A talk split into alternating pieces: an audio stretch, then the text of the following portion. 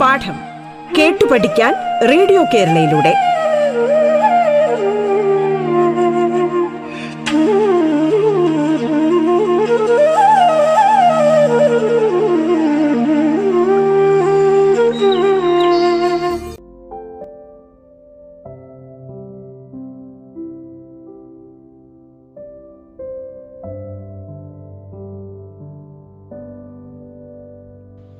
കേരള ഗവൺമെന്റിന്റെ ഓൺലൈൻ പ്രോഗ്രാമായ പാഠം പരിപാടിയിലേക്ക് സ്വാഗതം.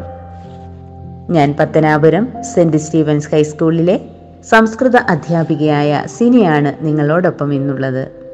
ഇന്ന് നമുക്ക് ലക്ഷണമൊത്ത ആദ്യ മലയാള നോവലായ ഇന്ദുലേഖയെക്കുറിച്ച് അറിയാം.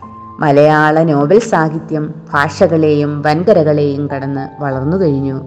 ആ മുന്നേറ്റത്തിന്റെ തുടക്കം ഇന്ദുലേഖയിൽ നിന്നായിരുന്നു. മലയാള ഭാഷയിലെ ആദ്യ ലക്ഷണം യുക്തമായ നോവലിൽ നിന്ന് അങ്ങനെ ഒയ്യാരത്ത് ചന്തുമേനോൻ മലയാള നോവൽ സാഹിത്യത്തിന്റെ തലത്തൊട്ടപ്പനായി തീർന്നു. ഇംഗ്ലീഷ് വിദ്യാഭ്യാസം നേടിയ ചന്തുമേനോൻ പതിനേഴാമത്തെ വയസ്സിൽ കോടതി ഗുമസ്തനായി ജോലിയിൽ പ്രവേശിച്ചു. പടിപടിയായി ഉയർന്ന അദ്ദേഹം സബ് ജഡ്ജി വരെയായി തീർന്നു. എഴുതിത്തീർന്നത് ഇന്ദുലേഖ എന്ന നോവൽ മാത്രം. ശാരദ മുഴുവിപ്പിക്കുന്നതിന് മുമ്പ് മരണം കടന്നു വന്നു. ആയിരത്തി എണ്ണൂറ്റി തൊണ്ണൂറ്റി ഒൻപത് സെപ്റ്റംബർ ഏഴിന് ഇന്ദുലേഖ എന്ന ഒറ്റ നോവൽ കൊണ്ട് അദ്ദേഹം തന്റെ സാഹിത്യ സിംഹാസനം ഉറപ്പിച്ചു കഴിഞ്ഞു. നോവലിന്റെ സൗന്ദര്യവും ശക്തിയും മാത്രമല്ല ഇന്ദുലേഖയിൽ പ്രതിഫലിക്കുന്നത് സ്ത്രീ വിദ്യാഭ്യാസത്തിന്റെ ആവശ്യകത. വൈദ്യുതി പ്രസരം പോലെ ചന്തുമേനോൻ ഇന്ദുലേഖയിലൂടെ മലയാളിക്ക് തന്നു. ഇന്ന് കേരളത്തിൽ വിദ്യാഭ്യാസത്തിൽ സ്ത്രീകൾ പുരുഷന്മാരെ മറികടക്കുന്നു. ചന്തുമേനോനോട് അദ്ദേഹത്തിന്റെ മാനസപുത്രി ഇന്ദുലേഖയോടും നാം കടപ്പെട്ടിരിക്കുന്നു. കിളിമാനൂർ കൊട്ടാരത്തിലെ ഒരു രാജാവിന്റെ മകളാണ് ഇന്ദുലേഖ. അച്ഛൻ ചെറുപ്പത്തിലേ മരിച്ചുപോയി. അമ്മ ലക്ഷ്മിക്കുട്ടിയമ്മയോടൊപ്പം ഇന്ദുലേഖ വലിയമ്മാവൻ പഞ്ചുമേനോന്റെ വീട്ടിലാണ് താമസിക്കുന്നത്. വിദ്യ വിദ്യാസമ്പന്നയായ യുവതിയാണ് അവൾ. അതിസുന്ദരി. വലിയച്ഛന്റെ മരുമകൻ മാധവനും ഇന്ദുലേഖയും വിവാഹം കഴിക്കാൻ ആഗ്രഹിച്ചു. മറ്റു വിവാഹ ആലോചനകൾക്കൊന്നും അവൾ സമ്മതിച്ചില്ല. മാധവൻ ബി എൽ പരീക്ഷ ഒന്നാം ക്ലാസ്സിൽ പാസ്സായി മദ്രാസിൽ നിന്നും മടങ്ങിയെത്തി. അതോടെ ഇന്ദുലേഖയുമായി കൂടുതൽ അടുത്തു. അവർ കാണുന്നതും സംസാരിക്കുന്നതും ഒന്നും പഞ്ചുമേനോന് ഇഷ്ടമല്ല. മാധവനും അയാളും തമ്മിൽ തീരെ ചേരില്ല. ഒരിക്കൽ അവർ തമ്മിൽ പരസ്യമായി വഴക്കുണ്ടായി. ഇന്ദുലേഖയെ നിനക്ക് തരില്ല. പഞ്ചുമേനോൻ പ്രതിജ്ഞയെടുത്തു. ഇന്ദുലേഖയെ വേറെ വിവാഹം കഴിക്കാൻ പഞ്ചുമേനോൻ പരക്കം പാഞ്ഞു. അതറിഞ്ഞ് മാധവൻ കുറെ നാളത്തേക്ക് മദ്രാസിലേക്ക് മാറി നിൽക്കാൻ തീരുമാനിച്ചു. പിരിയില്ല എന്ന് പരസ്പരം വാക്കു പറഞ്ഞ് മാധവനെ ഇന്ദുലേഖ യാത്രയാക്കി. അതുകൊണ്ടൊന്നും പഞ്ചുമേനോന്റെ അരിശം തീർന്നില്ല. ഇന്ദുലേഖയ്ക്ക് പറ്റിയ ഒരു വരനെ പഞ്ചുമേനോൻ കണ്ടുപിടിച്ചു. കണ്ണഴിമൂർക്കില്ലത്ത് മനയ്ക്കൽ സൂര്യ നമ്പൂതിരിപ്പാട് ആര് കണ്ടാലും ഒക്കാനിച്ചു പോകും. അത്രയ്ക്കുണ്ട് അഴക്. ഒരു കുതിരമുഖം മുഖൻ. ശ്രീലമ്പടൻ പക്ഷേ ദോഷം പറയരുതല്ലോ. ഇട്ടുമൂടാനുള്ള സ്വത്തുണ്ട്. മോശമായി ഉള്ള സ്വഭാവക്കാരൻ. സൂര്യ നമ്പൂതിരിയെ പഞ്ചുമേനോൻ ആളയച്ചു വരുത്തി. ഇന്ദുലേഖയുടെ സൗന്ദര്യത്തെക്കുറിച്ച് കേട്ടതും നമ്പൂതിരി ഒരുങ്ങി പുറപ്പാടായി. ഒരു പരിവാര സൈന്യം കൂടെയുണ്ട്. അവർ പഞ്ചുമേനോന്റെ ഭവനമായ ചെമ്പഴിയോട്ട് തറവാട്ടിലെത്തി. ഇന്ദുലേഖ ഇതൊന്നും അറിഞ്ഞതായി ഭാവിച്ചില്ല. നമ്പൂതിരിപ്പാട് ഇന്ദുലേഖയെ കാണാൻ മാളിക മുകളിലേക്ക് ചെന്നു. സർവാഭരണ വിഭൂഷിതൻ പത്തു വിരലുകളിലും കല്ലുവെച്ച മോതിരങ്ങൾ സ്വർണ മെതിയടി തൊപ്പിയും തുപ്പട്ടയും മുഖത്ത് ശൃംഗാരവും. വിവരമോ വിദ്യാഭ്യാസമോ വഴിയേ പോയിട്ടില്ലാത്ത ആ നമ്പൂതിരിപ്പാട് ഇന്ദുലേഖയുടെ മുന്നിൽ ഇളിഭ്യനായി സാവധാനം പടിയിറങ്ങി. ഇന്ദുലേഖയെ വേളിക്ക് കിട്ടില്ല എന്നറിഞ്ഞതോടെ ഇന്ദുലേഖയുടെ അമ്മ ലക്ഷ്മിക്കുട്ടിയിലായി. ആ ദുഷ്ടന്റെ കണ്ണ് പഞ്ചുമേനോനും വല്ലാതെ വിഷമിച്ചു. ഒടുവിൽ ശീനുപ്പട്ടർ എന്നൊരു ശാന്തിക്കാരന്റെ മകൾ കല്യാണ കെട്ടിക്കൊടുത്തപ്പോഴേ ആ മർക്കടൻ അടങ്ങിയുള്ളൂ. ഇന്ദുലേഖയെ വേളി കഴിച്ചു എന്നാണ് നാട്ടിലാകെ പാട്ടായത്. മദ്രാസിൽ നിന്നും മടങ്ങി വരുന്ന മാധവനും ആ കഥ കേട്ടു. വീട്ടിലേക്ക് വരും വഴി വേളി സദ്യ കഴിച്ച് മടങ്ങുന്ന ചിലരും ഇന്ദുലേഖയെ സൂര്യ നമ്പൂതിരിപ്പാടാൾ വേളി കഴിച്ചു എന്ന് പറഞ്ഞു. ഇത് കേട്ട് തളർന്നുപോയ മാധവൻ വീട്ടിൽ പോകാതെ മടങ്ങിപ്പോയി. ആദ്യം ബോംബെക്ക് പോയി. അവിടെ നിന്നും കപ്പലിൽ കൽക്കട്ടയിലേക്കും മാധവൻ തെറ്റിദ്ധരിക്കപ്പെട്ടത് ഇന്ദുലേഖയും മറ്റുള്ളവരും അറിഞ്ഞു. അവർ വളരെ വിഷമിച്ചു. മാധവനെ തിരക്കി ബോംബെയിലേക്ക് ആളുപോയി. വളരെ നാൾ കഴിഞ്ഞാണ് കൽക്കട്ടയിൽ നിന്നും മാധവൻ വീണ്ടും ബോംബെയിലെത്തിയത്. അവിടെ വെച്ച് നാട്ടിൽ നിന്ന് വന്നവരെ കണ്ടുമുട്ടി. വിവരങ്ങൾ അറിഞ്ഞ് കേരളത്തിലേക്ക് പോന്നു. മാധവൻ മടങ്ങിയതോടെ ഇന്ദുലേഖയുടെ കണ്ണുനീർ തോർന്നു. അവളുടെ സന്തോഷത്തിന് അതിരില്ലായിരുന്നു. അത് കണ്ട് പഞ്ചുമോനടക്കം എല്ലാവരും സന്തോഷിച്ചു. പരസ്പരം കണ്ടപ്പോൾ ഇന്ദുലേഖയും മാധവനും കരഞ്ഞുപോയി. അവർ വളരെ സ്നേഹത്തോടുകൂടി സംസാരിച്ചു. വിവാഹം കഴിച്ച് അവർ മദ്രാസിലേക്ക് യാത്ര തിരിച്ചു. പ്രിയമുള്ള കുഞ്ഞുങ്ങളെ സ്നേഹഗായകനെന്ന് പുകൾപ്പെട്ട കവിയാണ് നമുക്കറിയാം കുമാരനാശാൻ. കുമാരനാശാന്റെ നളിനി എല്ലാവർക്കും അറിവുള്ളതാണ്. ഒന്നുകൂടി നിങ്ങൾ കേട്ടു നോക്കൂ. മനുഷ്യ സ്നേഹത്തിന്റെ വിശുദ്ധി അദ്ദേഹത്തിന്റെ കൃതികളിൽ തുളുമ്പി നിൽക്കുകയാണ്. ഒരു കാലത്ത് നരകയാതനകൾ അനുഭവിക്കേണ്ടി വന്ന ബഹുലക്ഷം മനുഷ്യർക്കായി ആയുസ് ഒഴിഞ്ഞുവെച്ച നാരായണ ഗുരുവായിരുന്നു ആശാന്റെ സ്നേഹ സന്ദേശത്തിന്റെ ഉറവിടം. ആണും പെണ്ണും തമ്മിലുള്ള മാംസനിബദ്ധമായ അനുരാഗമല്ല ആശാന്റെ സ്നേഹം. അത് ലോകത്തെ സൃഷ്ടിക്കുകയും വളർത്തുകയും ചെയ്യുന്ന സാക്ഷാൽ ഈശ്വര കടാക്ഷമാണ്. അതിരുകളില്ലാത്ത ആ സ്നേഹം ലോക നന്മയ്ക്കായുള്ളതാണ്.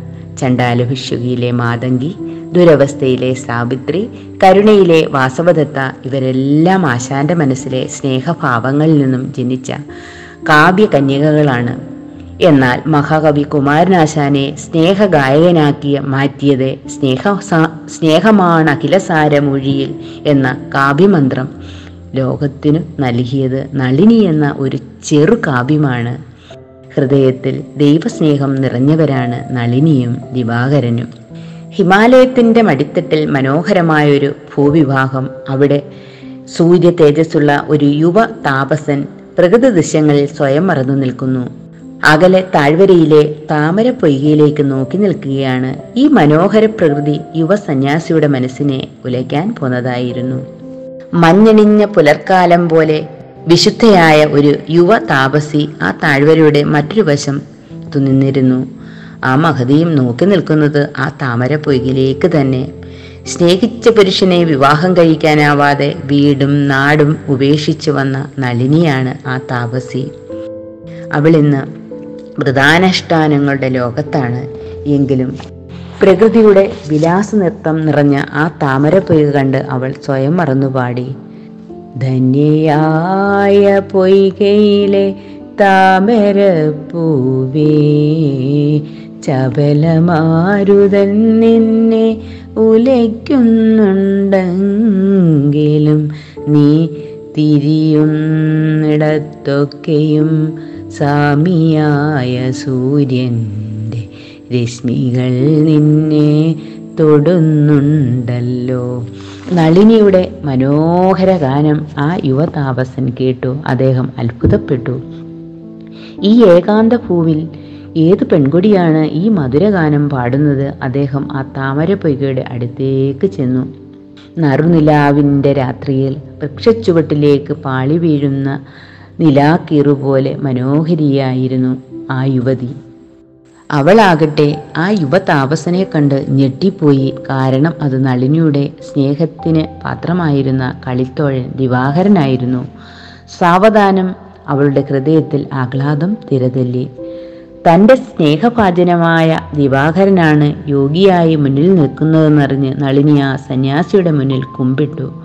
അവളെ തിരി തിരിച്ചറിയാനായില്ലെങ്കിലും അദ്ദേഹം ആ ധന്യ യുവതിയെ അനുഗ്രഹിച്ചു. അനുകമ്പാപൂർവം അവളുടെ വിവരങ്ങൾ ആരാഞ്ഞു. പ്രിയ തോഴിയായിരുന്നു നളിനിയാണ് ഞാൻ എന്ന് പറഞ്ഞ് അവൾ സ്വന്തം കഥ ദിവാകരനെ അറിയിച്ചു. എന്നും ദിവാകരന് വേണ്ടി കാത്തിരുന്നവളാണ് നളിനി എന്നാൽ തന്റെ കളിക്കൂട്ടുകാരൻ നാടും വീടും ഉപേക്ഷിച്ച് സന്യാസത്തിനായി പോയപ്പോൾ അവൾ തളർന്നുപോയി. സ്വന്തം ഇഷ്ടത്തിന് വിരുദ്ധമായി വിവാഹം നടത്താൻ അച്ഛൻ തീരുമാനിച്ചതോടെ ജീവിതം തന്നെ അവസാനിപ്പിക്കുവാൻ നളിനി ഉറച്ചു. പക്ഷേ മരണവും വഴിമാറിക്കളഞ്ഞു.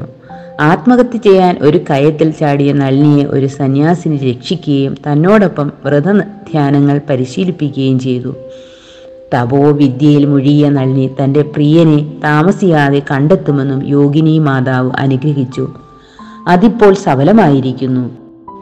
തന്റെ പ്രിയതമനെ കണ്ടതോടെ അദ്ദേഹത്തോടൊപ്പം ശിഷ്ടകാലം ജീവിക്കാൻ നളിനി ആഗ്രഹിച്ചു. എന്നാൽ കേവലമായ വ്യക്തിസ്നേഹത്തിലല്ല മഹത്തായ മാനവ സ്നേഹത്തിലാണ് ദിവാകര യോഗിയുടെ കണ്ണ്. ക്ഷണികവും നശ്വരവുമായ സ്നേഹം അർത്ഥശൂന്യമാണ്. എനിക്ക് നിന്നിൽ കരുണയുണ്ട് അതിനാൽ ശാശ്വത സത്യത്തിന് ആധാരമായ സ്നേഹതത്വം ഞാൻ നിനക്ക് പറഞ്ഞു തരാം ദിവാകര യോഗി നളിനിയോട് പറഞ്ഞു. തന്റെ ബാല്യകാല സുഹൃത്തും പ്രിയതമനുമായിരുന്ന ദിവാകരൻ ഇന്ന് മഹായോഗിയായിരിക്കുന്നു.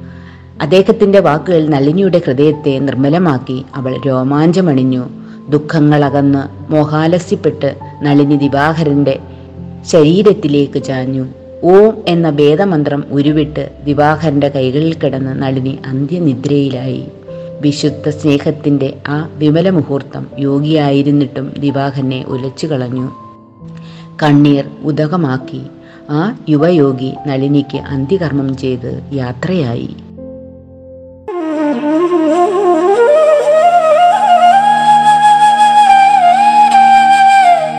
പാഠം കേട്ടു പഠിക്കാൻ റേഡിയോ കേരളയിലൂടെ. പാഠത്തിൽ ഇനി ഇടവേള.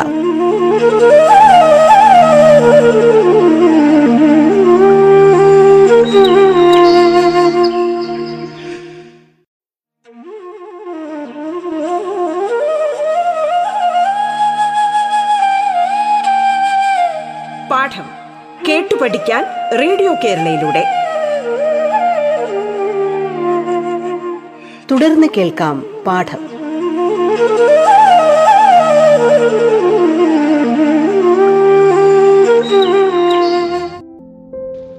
സ്നേഹനിധികളായ കുഞ്ഞുങ്ങളെ നിങ്ങൾ കേട്ടിരിക്കുമല്ലോ ചിലപ്പതികാരത്തെക്കുറിച്ച് തമിഴ് സാഹിത്യത്തിന്റെ മഹനീയതയ്ക്ക് തെളിവായ മഹാകാവ്യമാണ് ചിലപ്പതികാരം.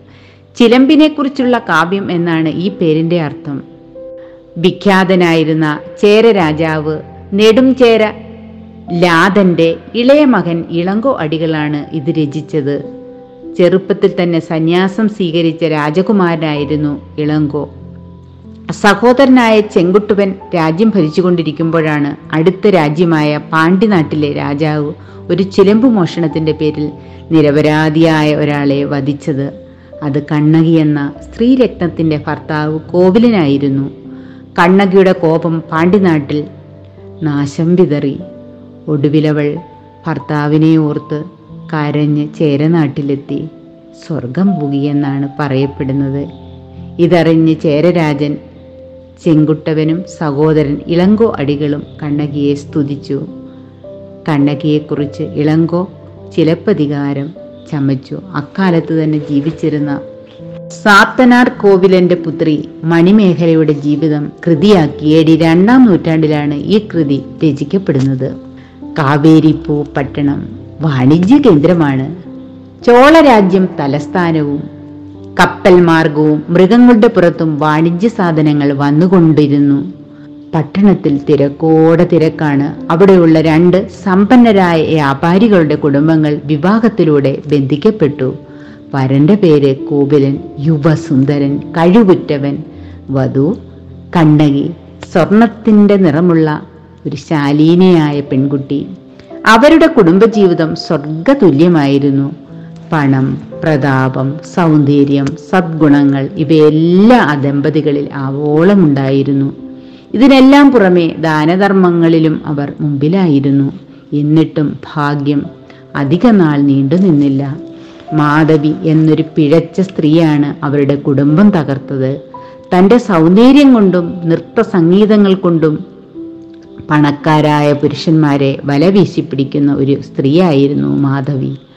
അവളുടെ വലയിൽ കോവിലിനും പെട്ടുപോയി. പാപം കണ്ണകിയെ മറന്ന് പണമെല്ലാം ദൂർത്തടിച്ച് കോവിലൻ മാധവിയുമായി ചങ്ങാത്തത്തിലായി. ഒടുവിൽ മടിശീല അലിയായപ്പോൾ അയാൾ മാധവിയുടെ അടുക്കൽ നിന്നും ധർമ്മഭക്തിയായ കണ്ണകിയുടെ അടുത്തേക്ക് പോന്നു. മാധവിയിൽ കോവിലുണ്ടായ മകളാണ് മണിമേഖല. കണ്ണകി ഭർത്താവിനെ സന്തോഷപൂർവം സ്വീകരിച്ചു. അവൾ നന്നേ ക്ഷീണിച്ചു പോയിരുന്നു. ഇത്രനാളും ആരോടും പറയാതെ തന്റെ ദുഃഖങ്ങൾ കടിച്ചമർത്തുകയായിരുന്നു ആ പുണ്യവതി. കോവിലന്റെ കയ്യിൽ പണമൊന്നുമില്ല. അതറിഞ്ഞ് കണ്ണകി തന്റെ കാലിൽ കിടന്ന ചിലമ്പുകൾ വിറ്റ് പണം ഉണ്ടാക്കാമെന്ന് നിർദ്ദേശിച്ചു. നൃത്തകലകളിൽ കാലിൽ അണിയുന്ന അലങ്കാര വസ്തുവാണ് ചിലമ്പെന്ന് പറഞ്ഞാൽ. അത് വിൽക്കാനായി അവർ മധുര നഗരത്തിലേക്ക് തിരിച്ചു. മധുര വളരെ ദൂരമാണ്. ദുരിതം നിറഞ്ഞ യാത്ര കൊണ്ട് കണ്ണകി അവശയായിപ്പോയി. ഒടുവിൽ മധുരയിലെത്തിയപ്പോൾ കണ്ണകിയെ ഒരു വീട്ടിലാക്കി ഒരു ചിലമ്പും വാങ്ങി കോവിലൻ തട്ടാനെ കാണുവാൻ പോയി. അത് തന്റെ അവസാന യാത്രയാണെന്ന് കോവിലൻ അറിഞ്ഞിരുന്നില്ല. പാണ്ഡ്യരാജ്ഞിയുടെ ചിലമ്പ് മോഷ്ടിച്ച ഒരു തട്ടാനെയാണ് കോവിലൻ ചെന്ന് കണ്ടത്. രാജ്ഞിയുടെ ചിലമ്പ് പോലെയുള്ള ചിലമ്പുമായി വന്ന കോവിലൻ കള്ളനാണെന്നും അയാൾ പാണ്ഡ്യരാജാവിനെ അറിയിച്ചു. രാജകിങ്കരന്മാർ കോവിലിനെ കൊന്ന് ചിലമ്പുമായി കൊട്ടാരത്തിലെത്തി. ഭർത്താവിന്റെ മരണവാർത്ത കണ്ണകി അറിഞ്ഞു. അവൾ അല അലറി തലതല്ലി കരഞ്ഞു. പിന്നെ മുടിയഴിച്ചുകൊണ്ട് പാഞ്ഞ് പാഞ്ഞു ഓടുകയാണ് എവിടേക്കാണ് ഓടുക? കൊട്ടാരത്തിലേക്ക് ഓടിയെത്തി. രാജ്ഞിയുടെ ചിലമ്പിനുള്ളിൽ മുത്തായിരുന്നു എന്നും രാജാവ് പറഞ്ഞതോടെ കണ്ണകി തന്റെ ചിലമ്പ് എറിഞ്ഞുടച്ചു. അതിൽ നിന്നും രക്തങ്ങൾ നാലുപാടും ചിതറി. അത് കണ്ണകിയുടെ ചിലമ്പ് തന്നെ. നിരപരാധിയെ കൊന്നു എന്ന കുറ്റബോധം താങ്ങാനാവാതെ ഞെട്ടലിൽ പാണ്ഡ്യരാജൻ മരിച്ചു. അത് കണ്ട് രാജ്ഞിയും മരിച്ചു. ഇതുകൊണ്ടൊന്നും കണ്ണകിയുടെ ദുഃഖം ദുഃഖവും കോപവും തീർന്നില്ല അവൾ തന്റെ ഒരു മുല പറിച്ചെറിഞ്ഞു മധുരെ നഗരത്തിന് തീപിടിച്ചു സത്യസന്ധരും പശുക്കളും മാത്രം ശേഷിച്ചു. കണ്ണകി പതിനാല് ദിവസം കരഞ്ഞു നടന്നു. ഒടുവിലവൾ ചേരനാട്ടിലെത്തി. അവിടെ വെച്ച് കോവിലിന്റെ ആത്മാവ് പ്രത്യക്ഷപ്പെട്ട് ആ മഹതിയെ സ്വർഗത്തിലെത്തിച്ചു ചേര രാജാവ് ചെങ്കുട്ടവൻ ആർഭാടപൂർവം ഹിമാലയം വരെ പോയി ശില കൊണ്ടുവന്ന് കണ്ണകി ദേവിയുടെ പ്രതിമ തീർത്തു. ദേവി ചേരനാടിന് ഐശ്വര്യവും നൽകി. സ്നേഹനിധികളായ കുഞ്ഞുങ്ങളെ കുമാരനാശാന്റെ ചണ്ടാല ഭിക്ഷുകിയെക്കുറിച്ച് നമുക്കറിഞ്ഞാലോ? ചുട്ടുപൊള്ളുന്ന ഒരു വേനൽക്കാലം നിങ്ങളെ ഞാൻ ഉത്തരേന്ത്യയിലേക്ക് കൂട്ടിക്കൊണ്ടുപോവുകയാണ്. ശ്രീബുദ്ധ ശിഷ്യനായ ആനന്ദ ഭിക്ഷു നടന്നു തളർന്ന് ഒരു ആൽച്ചുവെട്ടിലെത്തി. ഇനിയും വെള്ളം കുടിക്കാതെ മുന്നോട്ട് നടക്കുക അസാധ്യം തന്നെ. അത്രയ്ക്ക് ദാഹിക്കുന്നു. അദ്ദേഹം ചുറ്റും നോക്കി. അതാ ഒരു പെൺകിടാവ് കിണറ്റിൽ നിന്നും വെള്ളം കോരുന്നു. നല്ലവർക്ക് വിധിയെന്നും തുണയായിരിക്കും. ആനന്ദ ഭിക്ഷു കിണറ്റിനരികിലെത്തി. അദ്ദേഹം അവളെ സ്വതരി. ഇന്ന് സംബോധന ചെയ്ത് ദാഹജലത്തിനായി അഭ്യർത്ഥിച്ചു. അത് കേട്ട് ആ പെണ്ണ് അമ്പരന്നുപോയി. അയ്യയ്യോ ദാഹം കൊണ്ട് അങ്ങ് ജാതിയും മറന്നു. ഞാൻ നീച ജാതിയിൽപ്പെട്ടവളാണ് ചാമർ നായകന്റെ കിടാത്തി അവൾ ഭിക്ഷുവിനെ ഓർമ്മിപ്പിച്ചു. ആനന്ദഭിക്ഷു മറുപടി പറഞ്ഞു എനിക്ക് ജാതിയല്ല അറിയേണ്ടത്. തൊണ്ട വരണ്ടിരിക്കുന്നു. അല്പം വെള്ളം വേണം. അത് കേട്ട് മാതങ്കി എന്ന ചണ്ടാല ചണ്ടാലപ്പെണ്ണിന് ഉത്തരം മുട്ടി. കൂടുതൽ തർക്കം പറയാതെ മാതങ്കി അദ്ദേഹത്തിന്റെ കൈക്കുമ്പിളിലേക്ക് വെള്ളം ഒഴിച്ചു കൊടുത്തു. അന്നു രാത്രി മാതങ്കിക്ക് ഉറക്കം വന്നില്ല. അവൾ പകൽ കിണർക്കരയിൽ നടന്ന ആ വിശ്വസ്തനീയമായ ആ സംഭവത്തെക്കുറിച്ച് വീണ്ടും വീണ്ടും ഓർമ്മിച്ചു. നേരം പുലർന്നതും അവൾ ആനന്ദപിഷു നടന്നുപോയ വഴിയിലൂടെ തന്റെ യാത്ര ആരംഭിച്ചു. പിന്നീട് ഒരിക്കലും വീട്ടിലേക്ക് മടങ്ങാൻ മാതങ്കിക്ക് അവസരമില്ലാത്ത യാത്രയായിരുന്നു അത്. നടന്ന് നടന്ന് മാതങ്കി ശ്രാവസ്തിയിലെ ഉദ്യാനത്തിലെത്തി. അവിടെയാണ് ഭഗവാൻ ശ്രീബുദ്ധൻ താമസിച്ചിരുന്നത്. ആ മഹാത്മാവിന്റെ തേജോമയ രൂപം കണ്ടതോടെ അവൾക്ക് ഉൾപ്പുളകം അനുഭവപ്പെട്ടു. ബുദ്ധ ഭഗവാൻ എല്ലാം അറിഞ്ഞിരുന്നു. ജാതിരഹിതമായ ബുദ്ധ ദർശനത്തിന്റെ മഹത്വം കണ്ട് വീടുപേക്ഷിച്ചിറങ്ങിയ മാതങ്കിയെ അദ്ദേഹം തന്റെ ഭിക്ഷു സംഘത്തിൽ ചേർത്തു. അലങ്കാരങ്ങളും ആടയാഭരണങ്ങളും അഴിച്ചുവെച്ച് മാതങ്കി ബുദ്ധ ഭിക്ഷുണിയായി അവൾ തീർച്ചയായും പുണ്യവതി തന്നെ. പക്ഷേ മാതങ്കി താമസിയാതെ നാട്ടിലാകെ സംസാര വിഷയമായി തീർന്നു. ഒരു വെറും ചണ്ടാല ജാതിയിൽ പിറന്ന അവൾ ബുദ്ധസംഘത്തിലെ അംഗമായത് പലരെയും ചൊടിപ്പിച്ചു. അവർ അസഹനീയമായതെന്തോ സംഭവിച്ചതായി കരുതി. വിഷയം രാജാവിനെയും അറിയിച്ചു. ബിംബിസാര രാജാവ് ബുദ്ധസന്നിധിയിലെത്തി. രാജാവിനെ ആനന്ദഭിക്ഷുവും മറ്റു ബുദ്ധ ശിഷ്യന്മാരും ചേർന്ന് സ്വീകരിച്ച് ഭഗവാന്റെ അടുത്തെത്തിച്ചു.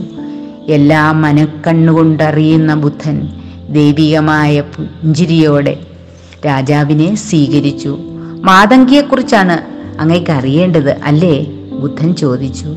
ജാതി എന്നത് വെറുമൊരു മിഥ്യ മിഥ്യ മാത്രമല്ലേ? രക്തത്തിലോ മജ്ജയിലോ മാംസത്തിലോ അതുണ്ടോ?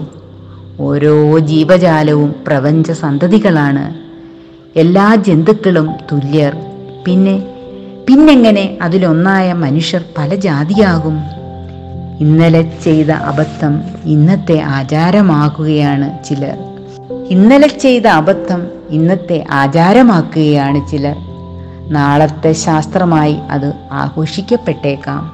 നെല്ലിൻ ചുവട്ടിലെ കാട്ടുപുല്ലാണ് പാവം പുലയനെന്ന ധാരണ പാടില്ല. ഒന്നിച്ചു വളരാൻ അവസരം നൽകിയാൽ രണ്ട് പൊൻകതിരുകൾ തരും. മാതങ്കി അതിന് തെളിവാണ്. ലോകം സ്നേഹത്തിൽ നിന്നാണ് ഉദിക്കുന്നത്. വളർച്ച നേടുന്നതും സ്നേഹത്തിൽ നിന്നു തന്നെ. സ്നേഹമാണ് ലോകത്തിലെ ഏറ്റവും വലിയ ശക്തി. ജീവിതം സ്നേഹമാണ്. സ്നേഹനാശം തന്നെയാണ് മരണം. നരകത്തിലും സ്നേഹത്തിന് സ്വർഗം തീർക്കാനാകും. അത് കേട്ട് ബിബിസാരന്റെ കണ്ണുകൾ നിറഞ്ഞു തുളുമ്പി. രാജാവ് ബുദ്ധപാദങ്ങളിൽ വീണു. പറഞ്ഞു അങ്ങയുടെ കൽപ്പന പോലെ. പ്രിയ കുഞ്ഞുങ്ങളെ നിങ്ങൾ ഈ കഥ കേട്ടിട്ടുണ്ടായിരിക്കാം. ഈ അവധിക്കാലം നല്ല നല്ല കഥകളൊക്കെ കേട്ടു നിങ്ങളുടെ മനസ്സ് നല്ല ശുദ്ധമാകണം.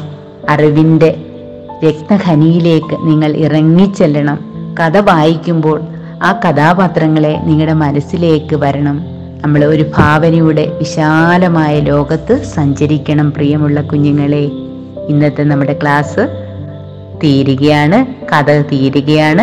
ഇനി അടുത്ത ദിവസം നമുക്ക് വേറൊരു കഥയുമായി ടീച്ചർ നിങ്ങളുടെ അടുത്തെത്തും. നമസ്കാരം.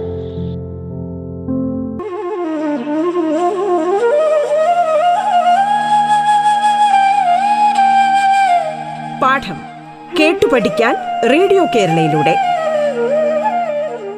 പാഠത്തിന്റെ ഇന്നത്തെ അധ്യായം പൂർണമാകുന്നു. ഇനി അടുത്ത ദിവസം കേൾക്കാം. നമസ്കാരം.